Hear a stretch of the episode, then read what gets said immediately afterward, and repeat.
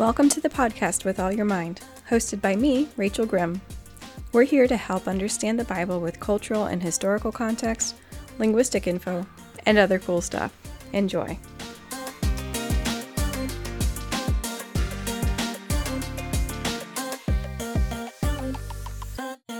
All right, good afternoon, guys. Welcome back. Again, this is With All Your Mind. I'm Rachel, and I didn't tell you guys this last time, but um, I thought of it when I was driving in the car today that uh, you might wonder why did I even start this podcast? Is that I was looking for podcasts in in about the Bible, but dealing specific, specifically with language in the Bible, with Hebrew in the Bible, with Greek in the Bible, doing word studies, or basically kind of um, an academic type podcast about the Bible. I I listen to Bible studies regularly and other things and I I study a lot and I read a lot, but I wanted to look for something that had um, kind of like deeper insights into into the Bible in a podcast form. And I wasn't really finding what I was looking for specifically. And so I've I've often been told this that if you if you see a need, maybe you're the person to fill the need. And I thought, well, maybe I could do a podcast. So that's where this idea came from of why to do this podcast.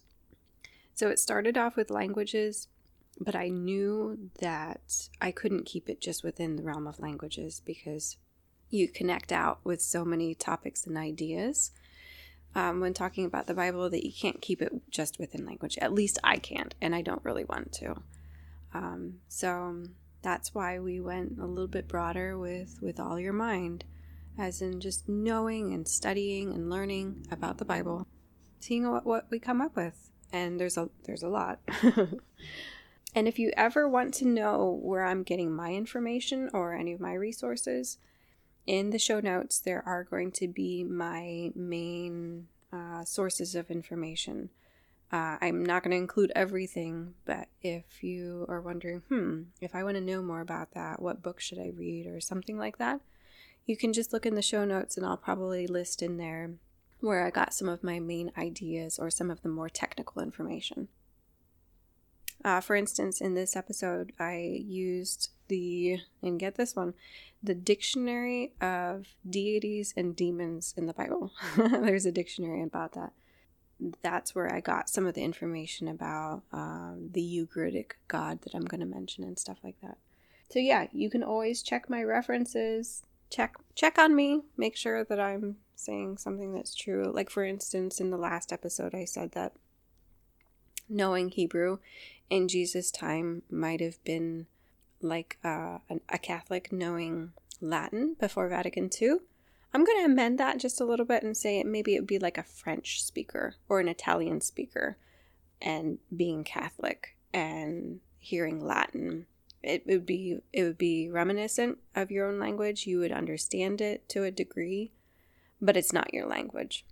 So that's how it would be probably for an Aramaic speaker to know Hebrew.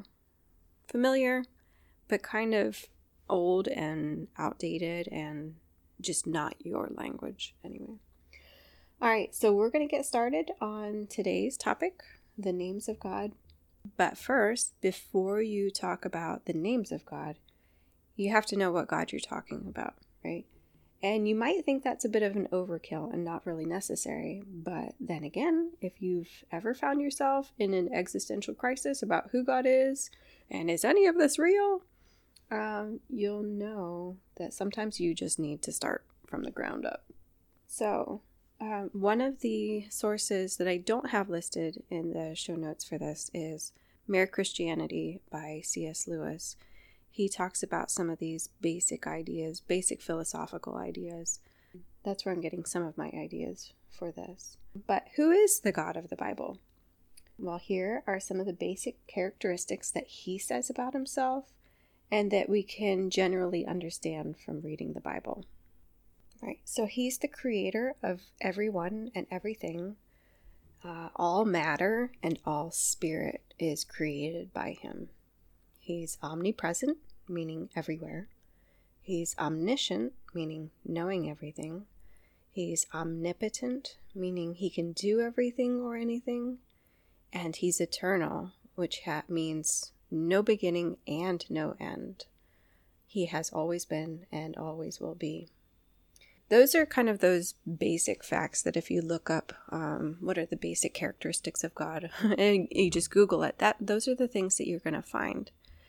It didn't strike me until recently that that tells us what a deity is, what a powerful deity is, a powerful God, lowercase g that doesn't tell us anything about our God's personality, the God of the Bible, about what he is like and who he is.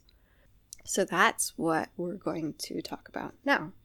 Um, we might turn some of these topics or characteristics into episodes later on, so we're just going to go through them kind of quickly.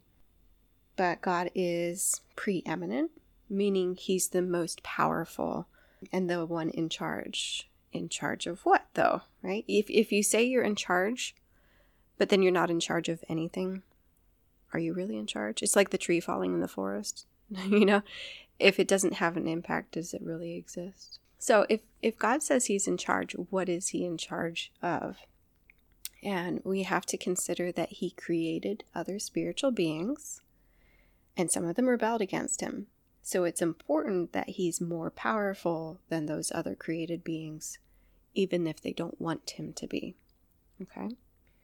Next up, he's holy, which means he's separate and he is not one of his creation. He is the only non created being, which automatically just makes him unique.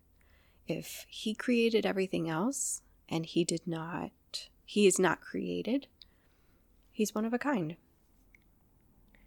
Um, and he is all of that kind. He is not um, mixed up with his creation. He is totally unique and separate from, distinct from his creation. Um, he has standard for himself, and he always holds himself to those standards. That's a. Um, I was I was thinking about this topic a lot a few months ago, and that that is a huge distinction between God and other, even just mythological characters, like in Greek mythology. Those gods might have had standards, but then they had temper tantrums, and then they're suddenly destroying cities. Or, and I've read, been reading about classical mythology a bit lately. And like, I did not realize how much rape was in uh, Greek mythology. Like, so, so much rape. It's just disgusting. And but but God, he has standards and he holds himself to it. So that is automatically sets him apart from everything. everything else because he does it perfectly. Next up, and this is something that has become a favorite feature or characteristic of mine of, of God's, is that he is creative and intelligent. He's not a robot or a logic machine. Um, we we sometimes say, at least at my church, that you know God isn't like a a vending machine or the big Santa in the sky that just shoots out good deeds and nice fuzzy things. Um, but I also really like that he's not a logic machine. You don't insert an idea and he spits out a solution um, or something like that. He is so much more than logic and order he is creative and intelligent. And you put those two characteristics together creativity and intelligence and that's how you get beauty with order, you know? Like a rainbow has a certain order and there's all sorts of science behind it.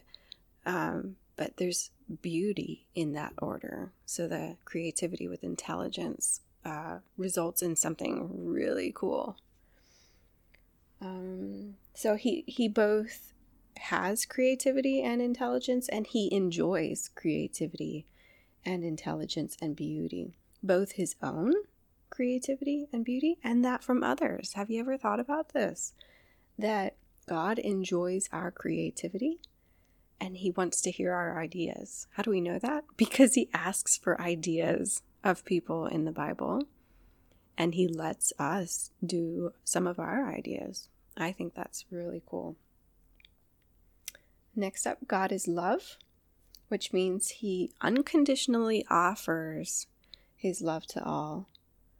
Um, and that is a universal and eternal offering of love. He is always offering his love, and it's for everyone, universal and eternal. But you can contrast that with God works within covenants with people, and those covenants are conditional. So that means that he's always willing to offer love, but he has standards for people. He's not a doormat. He's not going to just uh, lay down and take whatever we throw at him with no consequences. So that leads to God is wise. Uh, he can think about and through and over and around every single angle of every single topic and understand how every action will be played out from here until eternity so that he knows exactly what is the best, what is the wisest. And at the same time as all of that, this is also a mind blowing one to me. God has free will. We have free will. That's a, you know, a basic tenet of Christianity that we have free will. God also has free will. So he values it in his creation because it is also one of his characteristics. Um, so there's a few in there that um, were really surprising to me. The more I thought about them, the more I realized, well, this is a really unique set of characteristics that is not common to find. Um, so that's God. And if you don't agree with me on one of those or a couple of those or how I portrayed it, um, let me know. I'm, I'm curious to see if you if you see it a different way. But there's my short list of God's characteristics. So it's just good to know who we're talking about because if you're talking about a person's name and it reflects anything about their character or their personality or their values, you need to know who who you're talking about first. All right, so we're going to start out with names where the Bible starts out in Genesis. The first reference we have to a name of God is in Genesis 1, and that name occurs 26 times in Genesis 1. And that name is Elohim. Uh, so we need to define what that name means, what it is, and what it isn't. Um, I think it's one of the most misunderstood names of God in the Bible. Um, I don't know what you know about this name, but I, I think before I really studied Hebrew, I thought of this word, Elohim, as just being a name of God, pretty much like Yahweh or Jehovah. And we're going to talk about those names in the next episode. So we'll, we'll get into those a bit more in this one, but we'll talk about them a lot more in the next one. And that name, Yahweh or Jehovah, is the personal name for God, his particular name, in the way that my name is Rachel. His name is Yahweh or Elohim, uh, sorry, or Jehovah. Uh, Elohim is not his personal or specific name. Yahweh and Elohim are both words that refer to God, but they are distinct from each other and Elohim has more than one meaning. That you might be familiar with that idea, but we're going to get into it a bit more here. Elohim is a Hebrew plural word meaning gods. It is plural. Elohim, anything with im on the end of a word in Hebrew is plural. Um, so Elohim, it should um, it should now you can kind of categorize it in your brain now Is if you have im on the end, it's plural. So Elohim, when you hear that, it's plural. And I wrote, so when I wrote that sentence, I'm going to read it again. Elohim is a Hebrew plural word meaning gods. And I wrote that in my notes with a lowercase g, not an uppercase, you know, it's kind of it's pretty much blasphemous, right? To to write gods with an uppercase G, right? but we can write gods with a lowercase g, and we see that in the Bible, right? And I want you to think for a second when you see that gods, lowercase g, in the Bible, what do you think of? What does it refer to? What does it reference to you? Elohim in the Bible is very often used to mean Yahweh, but it doesn't always mean Yahweh. So Elohim can mean God, um, but it doesn't always. Just know that Elohim with a little e and Elohim with a big E are referring to two different things. So, um, what is being referred to all through Genesis 1, where I just remembered, where I just um, referenced where we see Elohim for the first time, that's all referring to our God, Jehovah or Yahweh. But in its very general sense, Elohim just means spiritual being or spiritual beings. Spirit. Um, I don't know if there's another word you like to use for that, but let's let's check this. Is it okay? Is that okay? Is God a spiritual being? Yes. Does he belong to the spirit realm or the spirit world or the spiritual side of things? Yes, yes, and yes. Are there other spiritual beings that belong to the spirit world? Yeah. So Elohim is in a lot of ways a generic term for a spiritual being. So it can reference God or can reference other spiritual beings. So, what am I talking about, spiritual beings? We have a lot of different words in English for that. And there's a couple of different words in Hebrew and in Greek for those things too. But we can say angels, demons, cherubim, um, and God the Father. They're all spiritual beings. We live in the physical world, the world of matter and stuff. Spirits live in the spiritual world that we can't see. So it's it feels mysterious, but it's just um it's just a reality that if we're Christians, we've already agreed exists because we believe in God. He created a spiritual world and a physical world. Um, anything that belongs to the spiritual world can be called Elohim. All right? So far, so good. Um, you could also call him God with a lowercase g, gods, divine spirits, heavenly beings. You know, there's a lot of different terms that we can use. So, next up, and very related, we have the shorter and very similar El. I don't know where you would have um, seen this word before, but El is simply the singular form of Elohim. So, one El, many Elohim. Um, El is just one spirit being. Now, this gets a little bit tricky because you can get into a whole really huge debate about whether Elohim is referring to the Trinity while just referencing God the Father, or just God as he was known in the Old Testament. I'm not going to get into all of that. That's a huge can of worms. But you have to consider the fact that there was Elohim and El, and both of them could be referring to God, and they could both be referring to just spiritual beings, right? Elohim being plural and El being singular. So I'm just going to skip over that huge can of worms and talk about El just a little bit. El and Elohim and El are both Semitic words because Hebrew, remember, is a Semitic language, is a Semitic name for God. There was a city state north of Israel in modern day Syria, just kind of straight north of Israel on the coast, the Mediterranean coast. The name of this city state was Ugarit.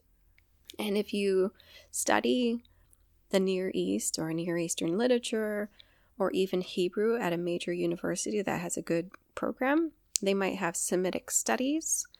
Ugaritic, the language of Ugarit, is one of the languages you might actually study because it's a um, contemporary language for biblical Hebrew. And that city state, Ugarit, had a name, a god named El. And when I was first like researching this and I was thinking, what, what does this mean, right? That we have our God, Elohim, And then his name can be in compound names El Shaddai, El Elyon, um, and then in names of Bible characters Eleazar, Elijah, Elisha, El. We consider that part of the name of God. What does it mean that this pagan city had a pagan god named El? I didn't, and I didn't understand. And I was thinking about it for a while, and then it occurred to me that, duh, like we have a very generic word in English for God. It's it's God. That can refer to like, okay, who is the God in Islam? It's Allah. But we say God. Um, it's just a very generic term. It we we capitalize it in English, and that is supposed to refer to the God of the Bible. But it's just a capital letter that differentiates it between any God and our God. It's the same thing in Ugarit that they had an, a god named El. Their god was just called God, and our God was just called God. That shows you just how simple and general that term was El and Elohim. And by the way, very interesting, that Ugaritic god named El might be where we get the idea of a grandfatherly god, one that holds a staff and has this long flowing white beard and you can it's it's almost like Santa Claus and you might as well be sitting in his lap. The Ugaritic god El had had that uh, appearance. So that might be where sometimes like, is it the Sistine Chapel where God kind of looks like a grandfatherly figure? That picture of him might have actually come from a Ugaritic god. All right, so next up, we're gonna we're gonna keep moving along here. I don't want to make this too long for you guys. Um, the first time we see the personal name of God, Yahweh, is in Genesis 2 4. This is the name that's called uh, the Tetragrammaton, uh, the YHVH, the unpronounceable name. We have a lot of nicknames for it because we don't know how to pronounce it. Uh, I'm going to go into more detail on this name in uh, the next episode, so I'm not going to go into it too much, but just some basic facts about it. The names mean something like I am and will be, the being one. It's a little bit untranslatable, but the point of it is the one who is, the being one, the existent one. It reflects a few of the key characteristics of God that we talked about, such as his omnipresence and his eternality. He exists, he never had a beginning, and he will never end, and he can be and is everywhere. So that's all in his name. No other beings, physical or spiritual, can say all of those things because we're all created. God was not created. So he's different, and that's summed up in his name.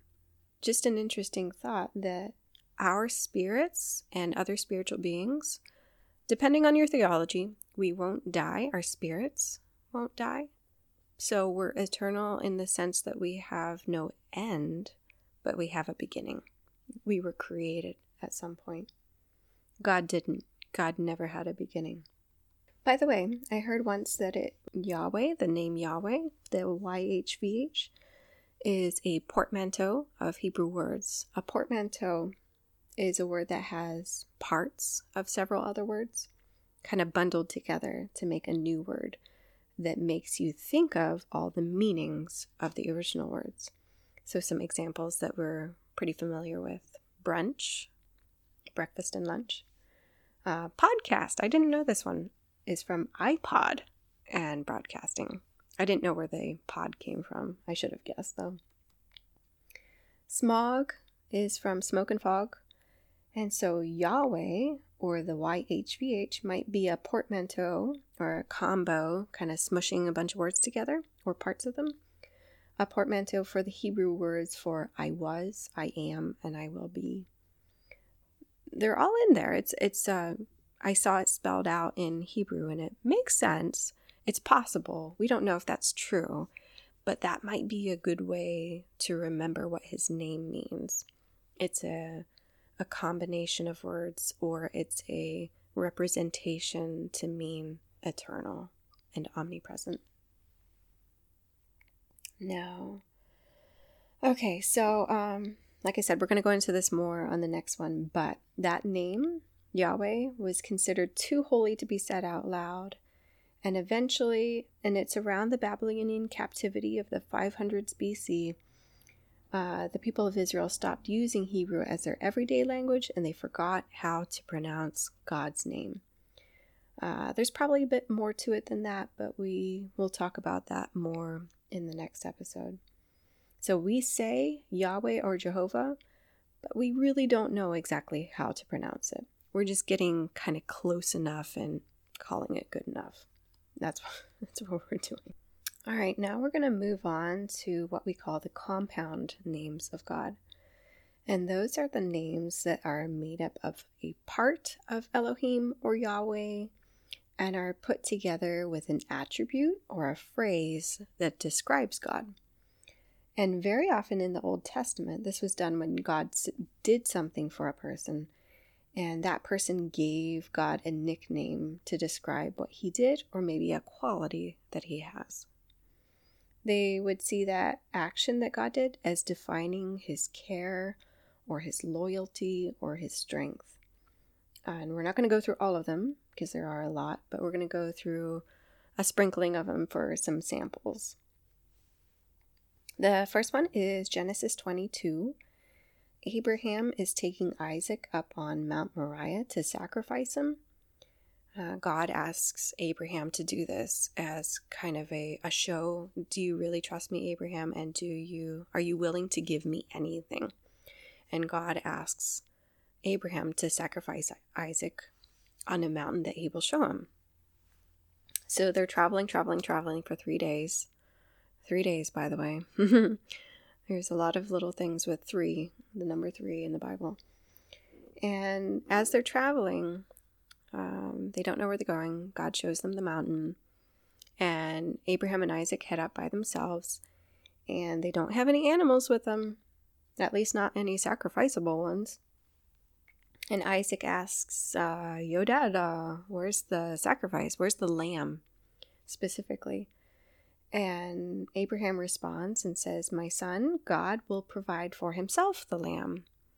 And you could probably do like three or four podcasts just on this scene alone. Um, but we're going to focus on the name. Um, and then God, after Isaac, or after Abraham says, God will provide the lamb God then provides a ram, not a lamb, but a ram. And verse 14 tells us that Abraham called the name of the place, the Lord will provide. And that phrase is, you might have heard this in song form, Jehovah Jireh, which is really wrong with its pronunciation, but um, you know how I feel about those J's in there. So um, my my biblical Hebrew pronunciation isn't the greatest because I learned first through modern Hebrew, but it's something more like Yahweh, Yare, Yara. Um, but that is the Lord will provide. Abraham called that spot the Lord will provide because God did provide, and he spared his son as a part of that. So that was an important, really meaningful and I'm sure emotional time for Abraham. And he calls that place the Lord will provide. Um, but it's called Jehovah Jireh, which we now use as a name for God. Uh, next up, El Shaddai. That's a few chapters back in Genesis 17. And God appears to Abraham and calls himself El Shaddai. El Shaddai, the Almighty God, is what that means. So there, nobody is giving that name to God, God is giving himself that name. So that happens too. Another name, um, and this one, I I always just wondered what is this name about because it doesn't make sense, and I what what is this name? And it's because the, the pronunciation is so bad on it. And it's partly because of the way the Hebrew is spelled out in English. So I'm gonna blame it on English, I guess. But the the name, ah, I have a hard time even saying it the wrong way now. It's probably seen. You might see it as Jehovah. Um, Sabaoth. I think that's how a lot of people pronounce it. Jehovah or Yahweh Sabaoth. It is Yahweh Tsevaot. Tsevaot. Um, so it was just so wrong. But um, you you might have heard that one defined as Lord of Hosts, which is right, but that's based on King James translation, which makes it kind of um, really hard to understand what is Lord of Hosts. And I think I always just imagined, a, like they say, a host of angels. And so I just imagine a choir of angels, right? And it wasn't until I went to Israel and I learned that the it's either the military or just the army is the tzava. It's the tseva, tsevaot, it, it's plural. It's the army. So it's the lord of armies. It's kind of like calling him the commander in chief or the war general. It's it's a really hardcore cool name for a very powerful figure. It's not choir director, it's commander in chief of a dictatorship, by the way. It's not like commander in chief and you have to wait for Congress to declare war. No, you are Congress and you are the president. It's much more uh, powerful than our president. Okay, the next one that we have, well, we're just gonna we're gonna list off a couple with their with their translations because there's like I said so many of them. Um, Jehovah Nisi, God is my banner. Jehovah Rapha, God who heals, and Jehovah Sidkenu, the Lord our righteousness, and there are a lot of others. The last one of these types of compound names that I'm going to list here is El Elyon. This one is a pretty cool name that I I guess I thought of as kind of old fashioned. Uh, maybe we just don't hear it as much anymore. But the usage in the Bible is pretty interesting. It's God Most High or the Most High God, and it's used by Melchizedek and a few other people through the Bible. I think it's pretty self explanatory. Our, our God is the greatest, which brings us to our last category of names the random stuff that I don't have a good category for. That's our last category. Uh, there's just a lot of other names, and I'm going to include ones that are in the New Testament as well, which refer to some of them refer to Jesus, some of them refer to the Holy Spirit. Um, so I'm now going to be referencing the Trinity, um, but there's ones such as the King of Kings, Lord of Lords, and again, if you say Lord of Lords and King of Kings, um, this doesn't always just refer to our physical world, it also references the spiritual world, saying if God is Lord of Lords, he is higher than other spiritual beings as well. That should be a really uh, calming fact that if you've ever had spiritual experiences that are weird and crazy and scary, um, our God is more powerful than all other spiritual beings. So, King of Kings, Lord of Lords, the bright and morning star, the Maker, Father, Advocate, Author of life.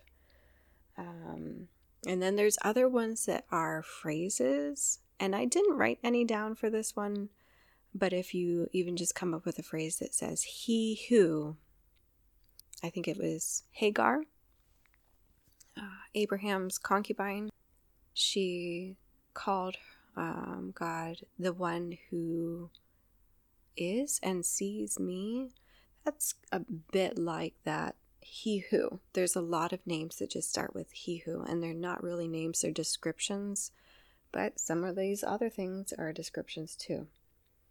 And so, depending on how you look it up and what reference or what, you know, resource you're looking at, you can find lists for the names of God, and some of them say there are 30 names for God, and some of them say there's 70 names for God, and one of them was like there's 900 names for God.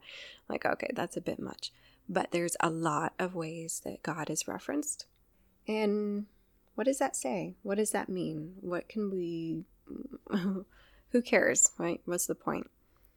And one thing we can say about it is that God is very, and by God, I mean Yahweh or Jehovah, we can say that He is very multifaceted. If everyone saw Him the same way and He rep- represented Himself to people in the same way, we wouldn't have nearly this number of names or descriptions. And you can talk about, you know, people, God treats people or shows himself to them in ways that they can understand and in ways that they can handle. But God can portray himself all of those different ways. So it isn't just about who we are and how God treats us, but who God is and how he can treat us. I don't know if that makes sense, but it makes sense to me in my head, so that must count for at least me. You can't put God in a box. There are so many things to know about him. Some very clear characteristics and things that he holds himself to, but you can't control God in your mind and demand that he be one way all the time to everyone or just to you or whatever the demand is in your brain for how you expect to and want to see God and experience him. He's too big for that and he's probably not going to do that uh, it's not going to work. So for me, that's a great reminder to not demand or expect from God what He hasn't explicitly told me that I can expect or demand. Yeah, He's creative, He's intelligent, and He's all powerful. That's one heck of a combination of characteristics that can surprise you in a lot of different ways and, and good ways, but creative, intelligent, and powerful. I don't want to limit that. Uh, I hope you don't want to limit that. Um, but if we just let God be God, it's going to be pretty interesting. So I'm going to stop that there. Um, I was thinking about, you know, do we still give nicknames to God? Uh, does anybody do that? Let me know if you do that. Uh, I don't. I don't give nicknames to God. I see different faces from him. Um, I feel different emotions from him, but I don't think I give him any different names. But people didn't that in the Bible to reference how God showed himself to them or how he provided. And we just have a whole huge catalog of ways that we can know God and experience him and how he was experienced and how he was known. So, just all sorts of things. And it'd be pretty interesting actually to go through and do a study on all the names of God and what that shows about God. Uh, hmm, I might do that sometime. So, anyway, that's all I have for today. I hope you guys enjoyed, and we'll see you again another time. All right, have a good one. Bye.